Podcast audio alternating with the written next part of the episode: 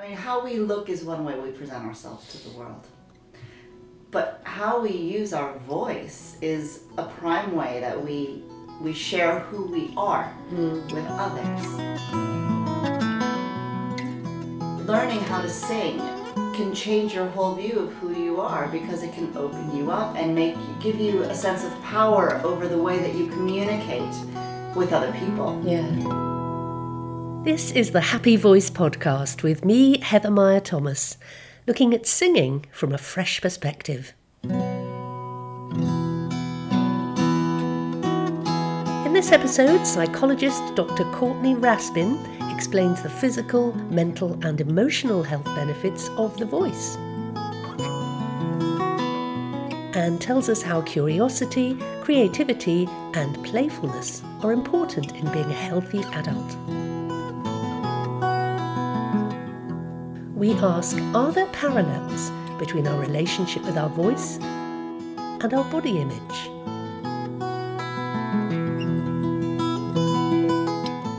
We discuss our fear of judgment and how comparing our voice to others is like comparing the size of our bum with someone on Instagram.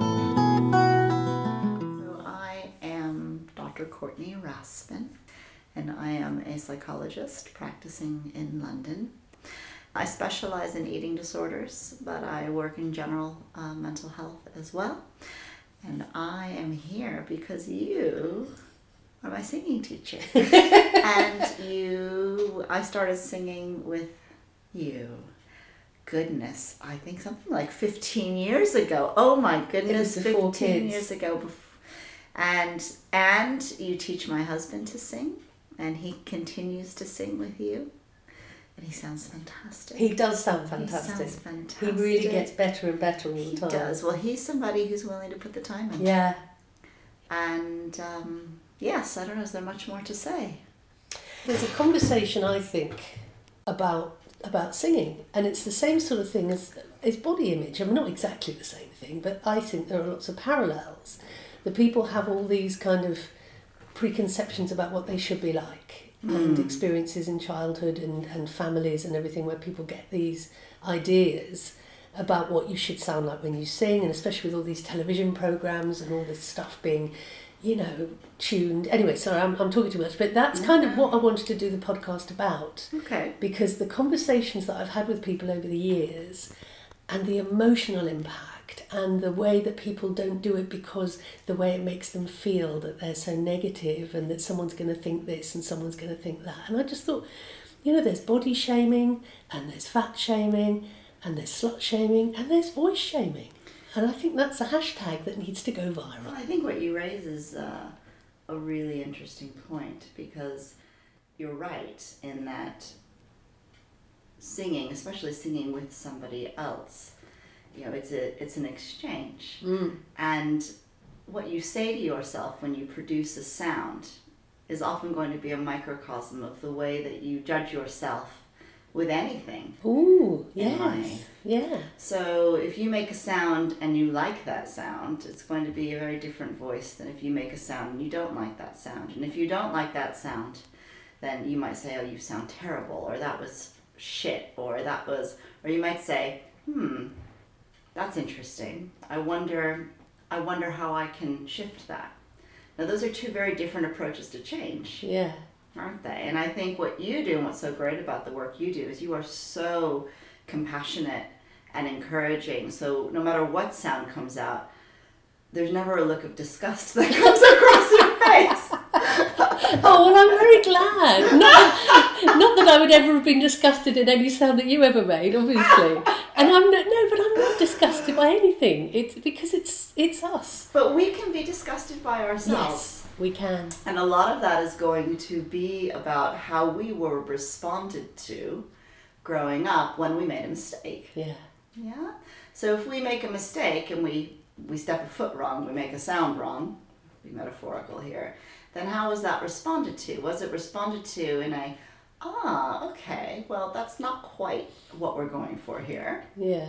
But there was a really interesting thing you did. How can we build on that? How can we let's try it this way. Yeah. Let's try it. Let's be playful and open and curious about our possibility rather than, oh, that was terrible. It needs to like be like this. Yeah, yeah, yeah, yeah. Yeah, and so I think learning to sing is very much a metaphor for how you engage with your own ability to develop and your own view of yourself and how you judge yourself. Yeah. Oh God, that is so true because the emotional content. I mean, not not just the emotional content of putting a song across, but but before you even get to a song, you know, people will sit and before they even start to sing in their first lesson, will have the tissues out. That the actual act of walking through the door and coming to see me has been so uh, traumatic for a lot of people actually and and panicky responses and all sorts of fear and dread so what's that about Obviously, depends upon the person, but there is this thing about I can't sing. yeah know, I that's I can't sing. Now I know for you, you feel everybody can sing.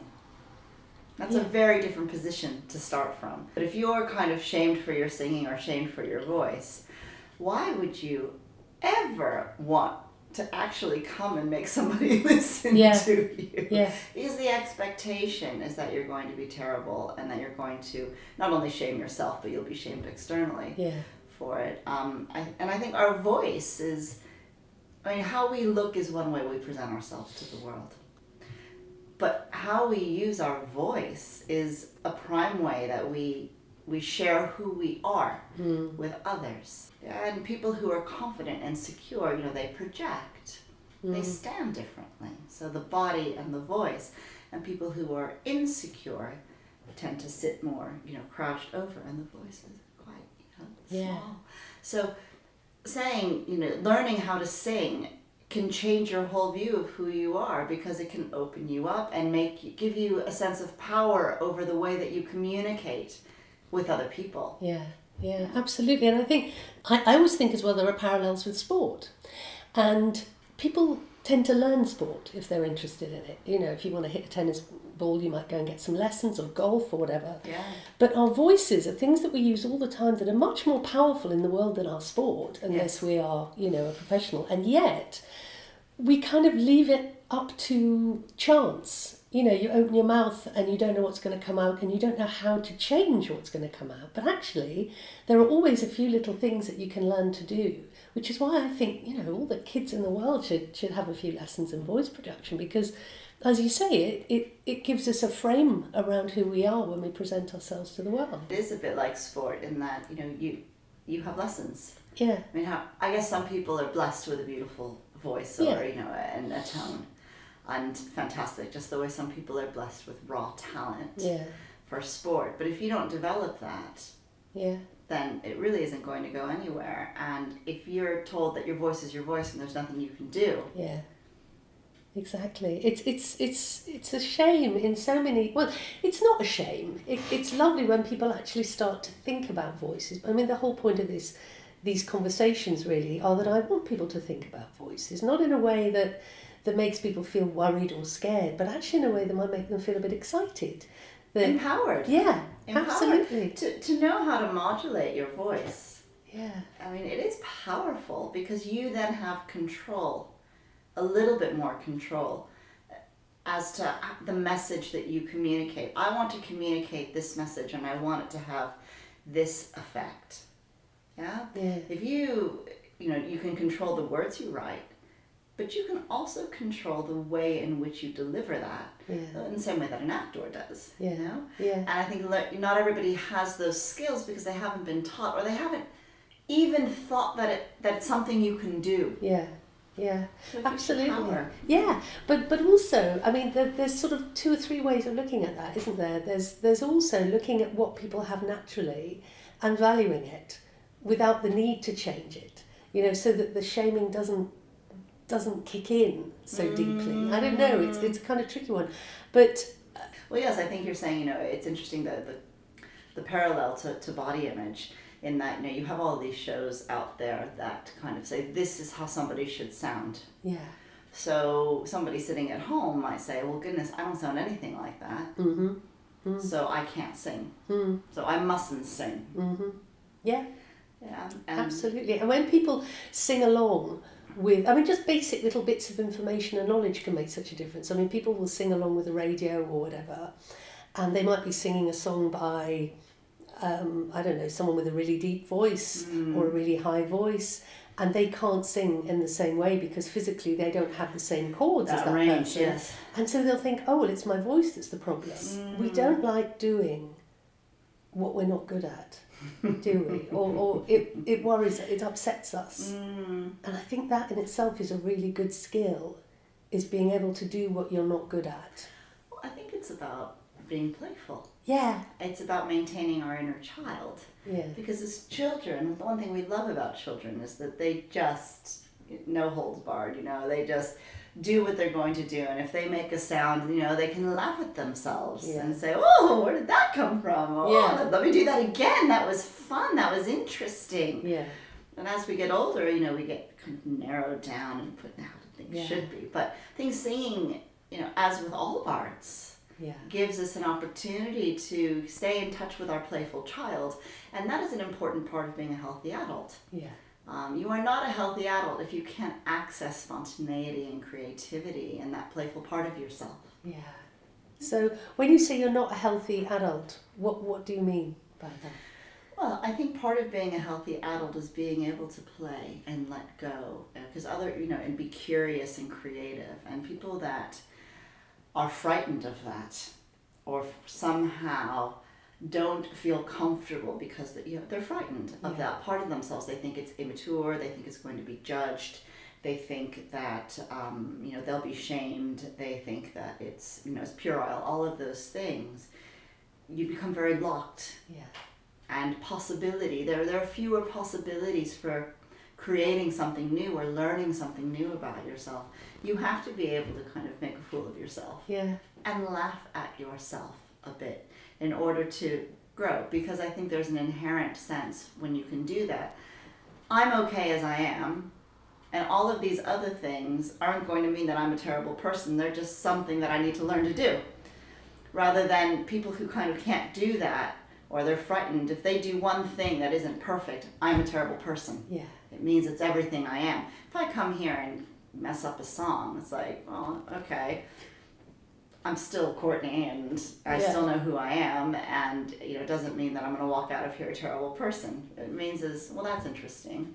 yeah. You know, let's see what we can do with that. Let's see what we can So a lot of it is, it's about interpretation, isn't it? It's what things mean, um, and what what things mean to us, and how we interpret a Mm. situation, or what we think somebody else is going to interpret a situation as, and that that's really scary. I, I always think when you give that amount of power away to the world at large, who who you may or you may not ever meet, or you know may not ever care about, Mm. you really are losing yourself, aren't you? Absolutely, absolutely, and, it, and and it's a huge risk to come in and say, you know, if you're somebody who in the outside world is, let's say, you know, a confident banker, Yeah. and you come in here and you're kind of holding yourself in that confident banker bit, but actually, you feel like a four-year-old boy Yeah. because this is not your skill set. It can be very hard to kind of marry those those two together, and I think that's what can make it so scary for people Yeah. because you come in here and you you know you say, okay, you know, pull your shoulders back. You know, what does that feel like in your chest? You know, breathe like this. It's you do make yourself vulnerable. Yeah, no, you do. It is, isn't it? It is scary. So when you kind of disconnect yourself with with the playful five year old who doesn't mind running around the playground making a sound like a you know a motorbike, Yeah. and then you're a forty five year old lawyer and you're having to sit here and make a sound like a motorbike. it, it is a bit scary, but actually it's liberating as well, isn't it? Absolutely, but I think that's where your skill comes in as Yeah. well. In that not everybody can um, engender that from someone. Not somebody can can make somebody comfortable enough to do that. And I know you have to coax and cajole a little bit sometimes. Sometimes you have to model that. You have to say like this, and you make a sound like a motorbike, and then somebody sitting here goes, "Oh, okay. If she if she can look like an idiot, I can look like an idiot too, and that's okay." Oh, it's such a great yeah advantage being an idiot. It's just it's liberating. You can just you know, you can come in here and just let go.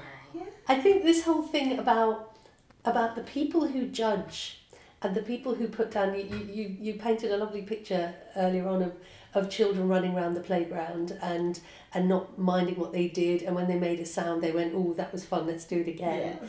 and then somebody comes along and says to that child that was terrible and embarrasses them Mm. and I mean, in the case of so many people that I've taught, at some point during their school career, maybe some, I don't know, a teacher or someone at church or someone in the family has said something Yes. that's embarrassed them and cut them off at the knees. And in many cases, they've never sung again. Yes. And to me, that is abusive. That's taking away something so precious. I agree. I agree because your voice is such, again, it's part of your identity. Mm. It's a part of you know how you communicate with the world. So to tell a child that your primary way of expressing yourself is bad Mm. is essentially what you're saying. That's true. God, it sounds even worse when you say it like that. I mean, it is though, isn't it?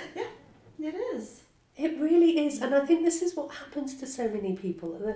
I must, I mean, I, I must compile a list somewhere of all the things that people have told me over the years that have contributed to them shutting down. Mm-hmm. And it's awful. And some of the things, actually, I suppose, may have been done quite innocently Yeah. at some point, maybe by a sibling or something, but they, they hit the person at just the wrong time and they weren't able to recover from it, or they took mm-hmm. this secret, you know, shame away and just. I mean, one woman that I taught, she was in choirs for years and years at school and she absolutely loved music. And then she had an experience, I think, where the conductor or somebody said something and made her feel absolutely terrible. But she carried on going to choir for like the next five years or however long she was at school, doing all the concerts, doing everything else, and learning all the music. But she never actually made a sound. She just opened and closed her mouth. Oh, I know, I know. I mean, I actually cried in her first lesson. We were here together, both weeping, and she told me the story because she loved music so much, but something about that experience had had this horrible effect on her and um, had stolen her voice. yes, and it had stolen her. You know, it, it had severed a connection with something she loved. Yeah, yeah. That's horrible, isn't it? Oh, I mean that is abusive. Can we name and shame on here? Or Yeah, I'd love to. Yeah, I must. They're all called Mrs. Perkins, the music teacher. Sorry if you're really called Mrs. Perkins. There, were- I just remember there was one of them. I remember thinking, oh God. But it's, it's what I call the Simon Cowell syndrome, you know, where, where all of a sudden people are set up to judge others. Um, and I mean, before we had all these X Factors and everything, there weren't really programs where, where artists felt that they had to rely on a television show to, to get them a career. No, no. I mean, but I think you, you, you raise an interesting point in that, okay, not all of us are commercial mm. singers. Okay, oh, yes, not all of us are made to be recording artists. So there are those singers who are going to have that level, or perhaps I don't want to say that tone because everybody's tone is different, and you can, you know, we can look at the range out there. But if I think singing has been turned into this thing that you do if you want to sound like a recording artist. Yeah. And I guess uh, my question to you is what do you think singing actually is to most people? If not that, what should it be? Ooh, what a fantastic question. I think it's the bit of ourselves that flies rather than walks. Do you know what I mean? It's like sort of oh, vocal aviation. That's what it's like. That's the picture I've got in my head as I'm talking mm. about it. So for me, speech is communication in steps that walks along. Yes. Singing is where it takes off and flies Ah. and it doesn't have the same basis. I don't know where that came from, but I'm it. really on I this. I can feel this in my head. So yeah, and, and we've all got that right, you know. Everybody can, yes, as as they say in Wicked, everybody has the chance to fly. Uh, everyone deserves the chance to fly, but it's um, And be popular. yeah. no, stop that. Nobody wants to be popular. It's too much pressure. It's a Um, good song though. yeah, it's a great song. Shall we?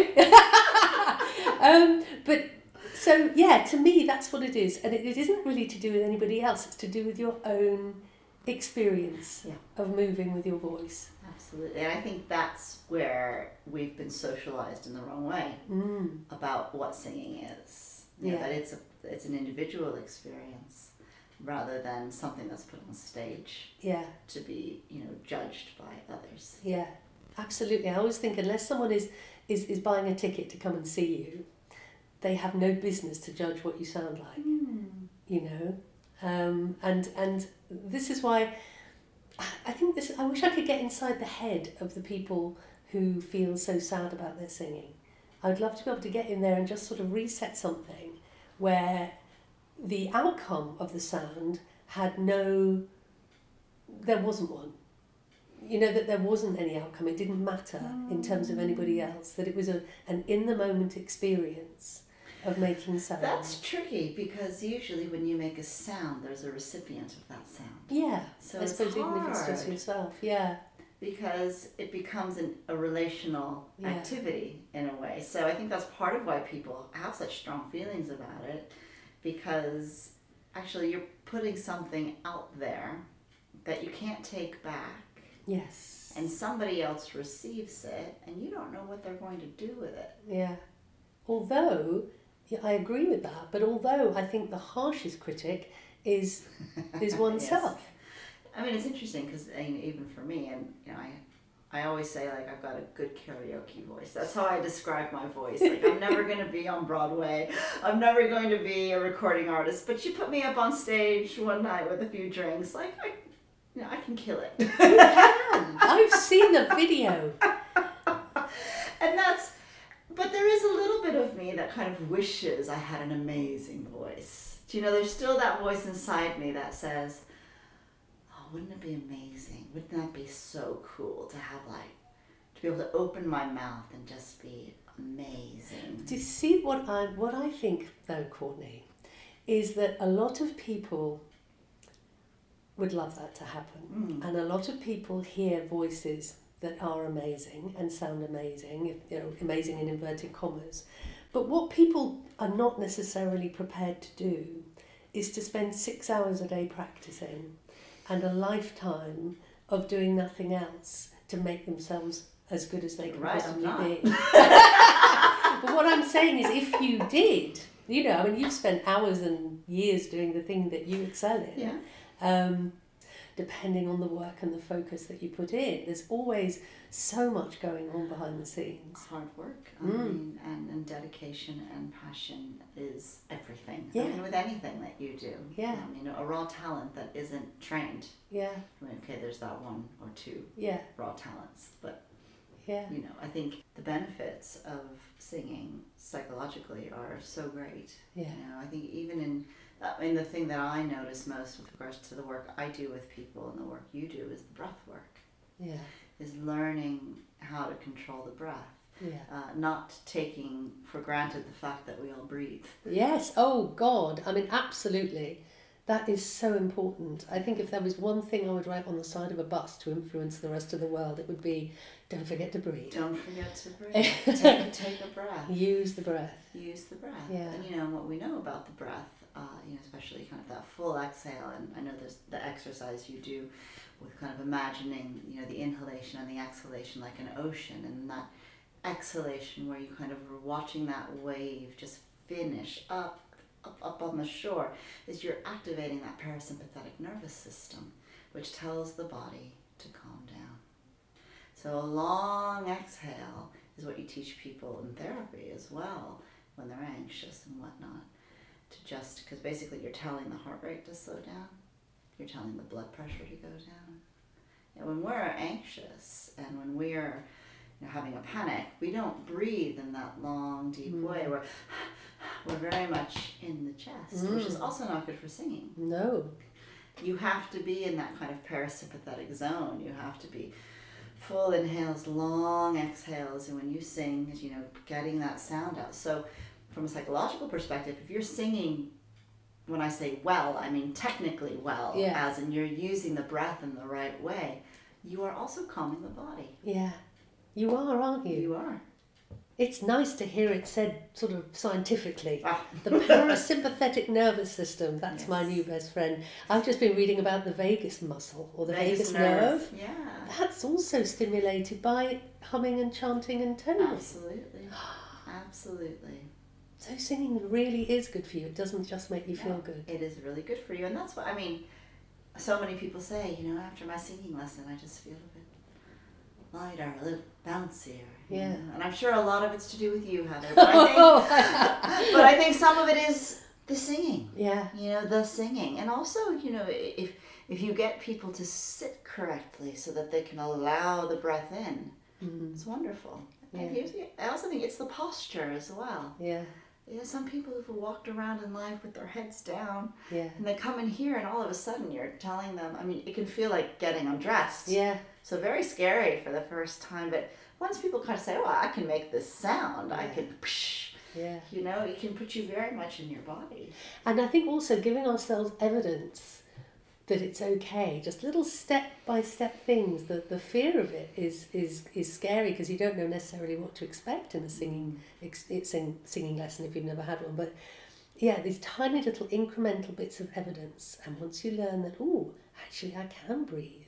Ooh, I can make a sound on that And I can do that, and it doesn't make you know it doesn't make Yeah. anybody run for the hills No, or anything. And if I just breathe that little bit differently, like I can make that note, Mm, or I can hold that, or I can control that dip, or whatever it is. It's like, wow, you know, you get a sense of competence, yeah. which is really lovely. Yeah.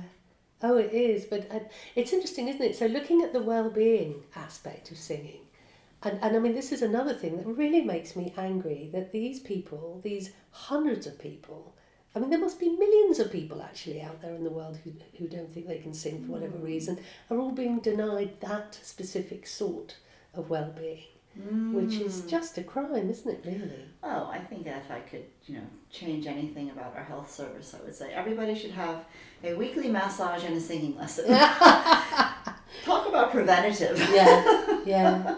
It's social prescribing, isn't it? Yeah. I think what interests me is because we've had conversations for years, haven't we, about the mental and emotional and sort of personal um, influences of, of people's experiences of their voice. And this is, I always wanted to have a conversation with you before I even decided to have, you know, a podcast, but it was always your singing lesson, so we were never going to do that. so I, I just think the topic, and I'd like this, you know, to do this more than just this one Sure. time, really, just to kind of keep the conversation going, because I'm always saying to people that there are so many levels to singing, that it's Yes. not just about the sound, it's about the person, it's about. And also, it's much less as well, that actually we can overthink the whole thing as well, can't we? In fact, I'm doing that now, probably. But I'm interested, I, I've followed quite a lot of your work on social media and the stuff that you've done about eating disorders and the way that people have body image.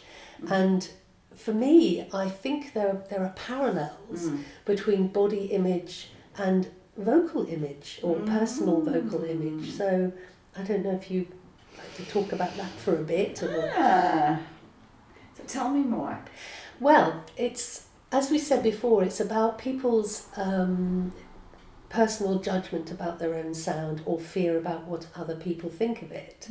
And certainly, you know, um, raising kids, I, I've come across a lot of um, adolescent girls, particularly, who have talked for years about their bodies and, and what's wrong with them and why they can't wear this and why they can't do that and, and all these things to do. And these are perfectly sort of, you know, ordinary girls, not with any particular disorder, um, as far as I was aware. Um, and it's the same with the, the conversations I hear about singing. Or I can't sing, I can't sing there, that person will think that, I'm really flat, I'm really that.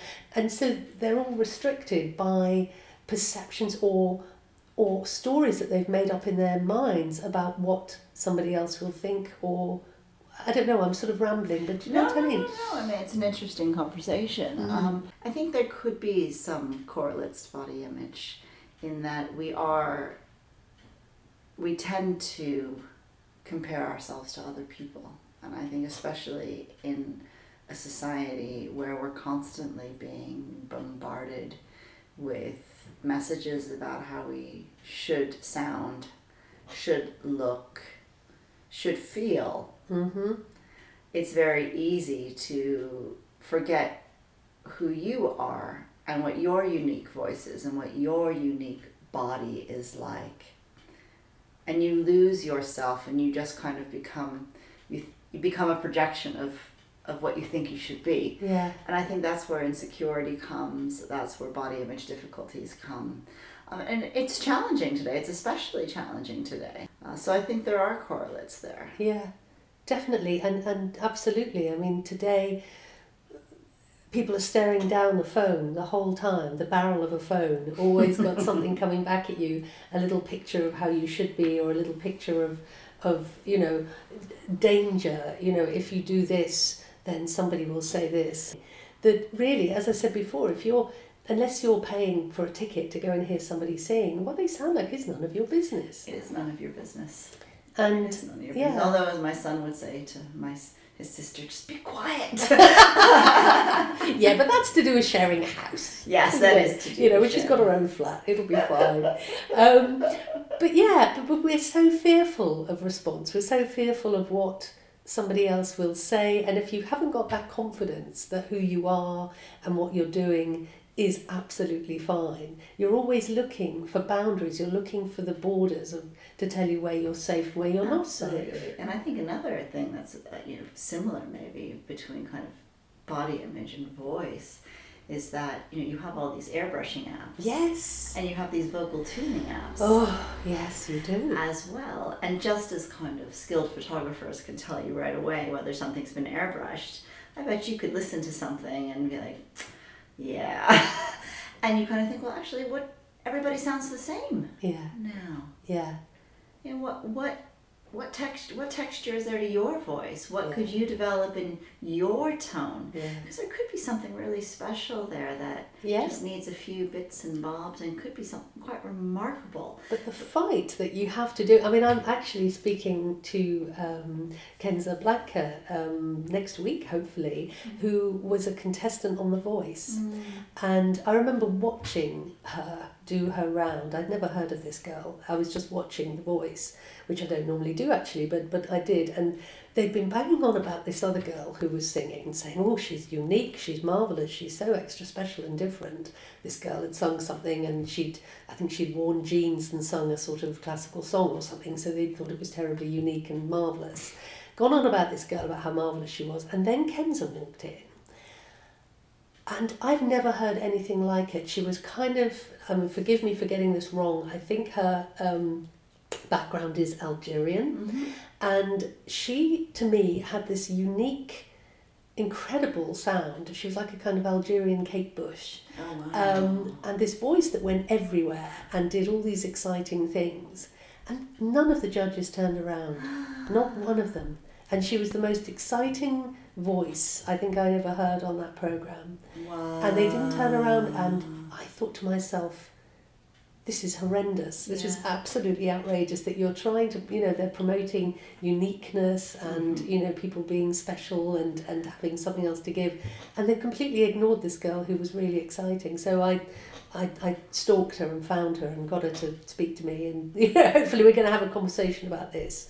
Oh, um, because she yeah and the stuff that i think that she's had to um, put up with being able to make her mark as a singer in a world where everybody's exactly the same is really difficult. It'd be fascinating to see how she conceptualizes that within herself because she must be a strong woman. i think she's amazing actually. Yeah i think she, she sounds to me like someone who is i think she's given a tedx talk as well she's she's mm. really you know not afraid to stand up and speak I mean, as a psychologist, I would want to ask her, you know, there. And my immediate thought is there is somebody that made her feel good enough. yeah Yeah, there Yeah. is somebody who said you can be what you want to be. Be you. You are. Yeah, yeah and that's what we all need, and we didn't, we didn't all get that, yeah no we didn't but we all deserved to have that. yeah And I think sometimes coming in with a compassionate teacher is a little bit like reparenting. Yes, yeah, it is, isn't it? Uh, But even better if we can find that in ourselves um, at some point that it, that you don't rely on external. Well, I mean, but you know, in a way, what you're saying is you're a therapist, you're a voice therapist, in the same way that I'm a, I'm a psychotherapist. That you become the object of attachment, Yes. and then that becomes internalized, Yeah. and you take that away. Yeah. Yeah. So, Yeah. so first you have to get it from a, somewhere else. Yeah. And you might not have gotten it when you were little, but maybe you can get it now. And then you don't want to foster dependency. What you want is for that person to develop their own healthy adult Yeah. and be able to take that away. Oh, I like the way you're saying this because now it's making sense to me. Oh. I'm ready to let all my clients go. I like when I make sense sometimes. you do. Right, you can all leave, you can all fly. fly out of the nest. Fly, fly. But it is, I mean, I don't know, so many marvellous things to be said about singing and, and so many things to be outraged about that stop other people doing it. And basically, I just want the world to stop voice shaming. Just mm. stop. Just be mm. nice to each other.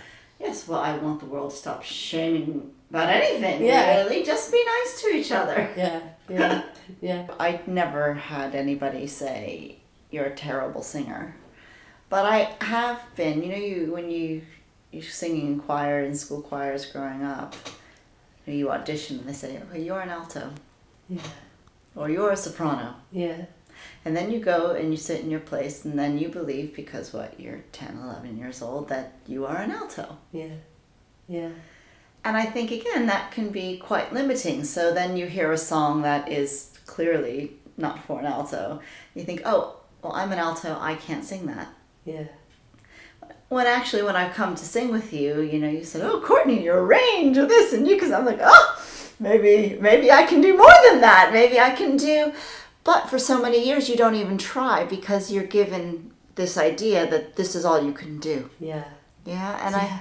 yeah. But that relates to a lot of things, doesn't it? Yeah. I mean, and I think it relates to, to being a good kid and doing what you're told. And the person that tells you something, you just say, okay, that's what they told me. And quite often that isn't the case. That's Mm-hmm. Yeah. not saying that all teachers are rubbish. They're not. Most teachers are wonderful, wonderful people and very, very clever. Um, but on a few occasions, something is said to someone, or it may be completely misconstrued or whatever. Mm-hmm. You know, they may say, oh, you need to sing alto in this particular song Yes. because you are really good at harmonizing or Yeah. you or we need another alto Yeah. because you know can you do that Yeah. you, you can do both but yeah. you know you're strong alto and for this song i really want that bit to come out you know, whatever I mean, I was my, my singing teacher at school was a really good piano player, but she really knew nothing about the voice. Bless her heart, she didn't. That wasn't her job. But at our school, she was the music teacher, yeah and so if you had singing lessons, she was the person that you had singing lessons with, and she had a fantastic knowledge and a great repertoire, and she was a really good coach. But she wasn't a voice teacher. yes Um, and so by the time I went off to music college, I was I was very much a, a mezzo soprano alto. That's what I was. Hmm. And it wasn't until I think I'd gone through Guildhall and done lots of professional work that I went back to Trinity and studied with John Wakefield for four years. And the first thing he said to me was, "You're not a mezzo, you're a soprano." I was like, "Hang on a minute, I'm 28. You can't tell me that. I've got all the books. I can't afford to replace them all in another key. And also, there are much, you know, fewer jobs for sopranos. I want to be a mezzo, but I wasn't. He was right. I was a soprano. But I had all that fear then. yes Um, starting again at that age of having to completely retrain. wow Fantastic teacher. Um, and yeah, he was right. Um, and, and he's the one who really gave me the confidence to trust my natural process um, and, and just find what's there without the fear. Hmm. But it's doing it without the fear, that's the thing. yes But he was a great teacher. He was someone who was, um, well, you could do what you liked. There wasn't anything bad you could do. It was always going to be okay. hmm And it was. but if we all believed that we couldn't do it wrong Yeah.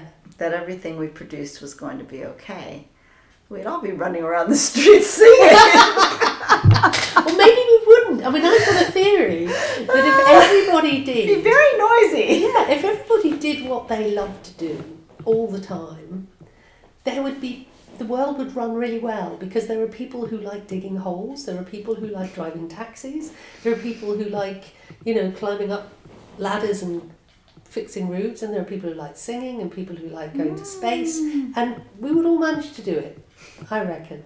Just get out of everybody's yeah, way. just stop telling everyone they can't do things, and maybe we can all do things a lot better. It's this control thing, isn't it? Yeah. How important do you think a singing teacher is, a voice teacher is, in enabling people to find their voice? There are so many people who can influence your voice and who can give instruction, who can tell you things in different ways, and they haven't necessarily got to be a singing teacher. Because my kind of background is, is a mixture of, of music and uh, therapy and coaching, and also just being a person enabler. That's what I feel that's kind of what I'm about. That's kind of my thing, that I want to enable people to to just say sod it and do what they like. But also that in everything that you do, whether it be a sport or a science or whatever, there are certain tricks and tips and rules that if you know them, are going to make life a lot easier. Mm. Whether it's packing a suitcase or playing golf, that if Yeah. you've got somebody who knows more than you, Yeah. who can tell you how, then it's it's useful. And so in that respect, I think a singing teacher is a good idea. But I think what I don't like is methods. Mm. Now, there's probably somebody out there for whom that method is perfect. Yes. Um, there, and and that's great. But if you don't fit into that method, Yeah. and you're not doing that method, then you feel that you're bad. Yeah, I think so. I think it's quite easy to to try and find a solution to freeing your own voice through the filter of somebody else's method. And although that can be a really good thing because you can learn something great, you may learn something great about breathing, you may learn something great about projection or how to, you know, Mhm. change your tone or your this, that, or the other. But you may also find yourself trying to fit into a groove which is very much the same as going on Instagram and seeing that someone else has got, you know, a smaller bum than you. And, you know, I, I just, I don't know. I'm not very good at methods. Well, it's it's interesting because if I relate it to kind of models of psychotherapy, that there are lots of different ways of of working with somebody. I mean, at the end of the day, what you're going for is for somebody to, to you know, to, to, to feel a bit better. Yeah. Yeah. And there are a lot of different ways of going about it. And you can go to a CBT therapist, or you can go to an analyst, or you can go. If you strip away all the methods Yeah. and you go back to where it all began, it's really all the same stuff. It's just packaged up slightly differently, and you kind of have to find the outfit that works for you. Yeah, yeah. Absolutely. Yeah. yeah. You know, some people really like a structure. Yeah. Some people, they want to know exactly what they should be doing. They're quite rational, they're quite, um, you know, outcome oriented, and kind of slotting them into a more protocol driven way of learning or change suits them perfectly. Yeah. For other people, like that, just, it's just not going to work. It's just, Yeah. it's putting a you know a, a round peg into a square hole. Yeah. So why would you do that? Yeah. And I do you you do with teaching as with, with therapy. You have to be uh, you know you have your skill set and but you have to tailor and you have to integrate and you have to think about the person who's in front of you and what it is that they're bringing and you have to leverage their strengths Yeah. as well to create a treatment plan or you know a vocal plan Yeah. that's going to work. Yeah. It's funny, you know, because I, I swore blind I would never be a singing teacher. I absolutely swore blind I would never do it. It's funny because when I did start teaching, I suddenly went, oh my god, this is amazing. I love this. I'm having an impact. I'm having this relationship. Yes. You know, I'm sharing the things that I can do. Well, if you if you have identified as somebody who's an enabler, Mm. then teaching Yeah. is one of the most powerful ways you can enable. Yeah. You know, if you not everybody has the gift of being, you know, intuitive and compassionate and playful. Mm. Um, you know, you can be a lot of people who are damn good singers who can't Mm. do any of those things. Mm. But to be able to do those things and sing, Mm. you can really change somebody's life. Mm. My best outcome ever is where people will ring me up and they'll say, I'm singing at this thing, or I've joined this choir, or I'm doing this thing, and these are people who never thought they could ever open their mouth in front of anybody else. Or people's experience is what matters. And if you don't have to think about it anymore, that to me is a good outcome. Mm. You know, if the fear's gone, or if you just think, oh, sod it, you know, I'm just going to sing this Christmas carol, or I'm just going to sing Happy Birthday to You, or I'm going to audition for the English National Opera next week, or all the things, you know, all the things that people do. I won't be doing that. You won't, maybe not this week, but you know, I mean, I've had a lot of people. Thanks for listening to the Happy Voice podcast with my guest, Dr. Courtney Raspin, and me, Heather Meyer Thomas. Dr. Courtney can be found online at ultimhealth.co.uk and on Instagram at Dr. Courtney Raspin. Please subscribe to this podcast and join in the conversation online. If you would like to share your experience of your voice, I'd love to hear about it. We have a Facebook page and a group at facebook slash voicepod. And the website is vocalist.co.uk. I'll speak to you again soon.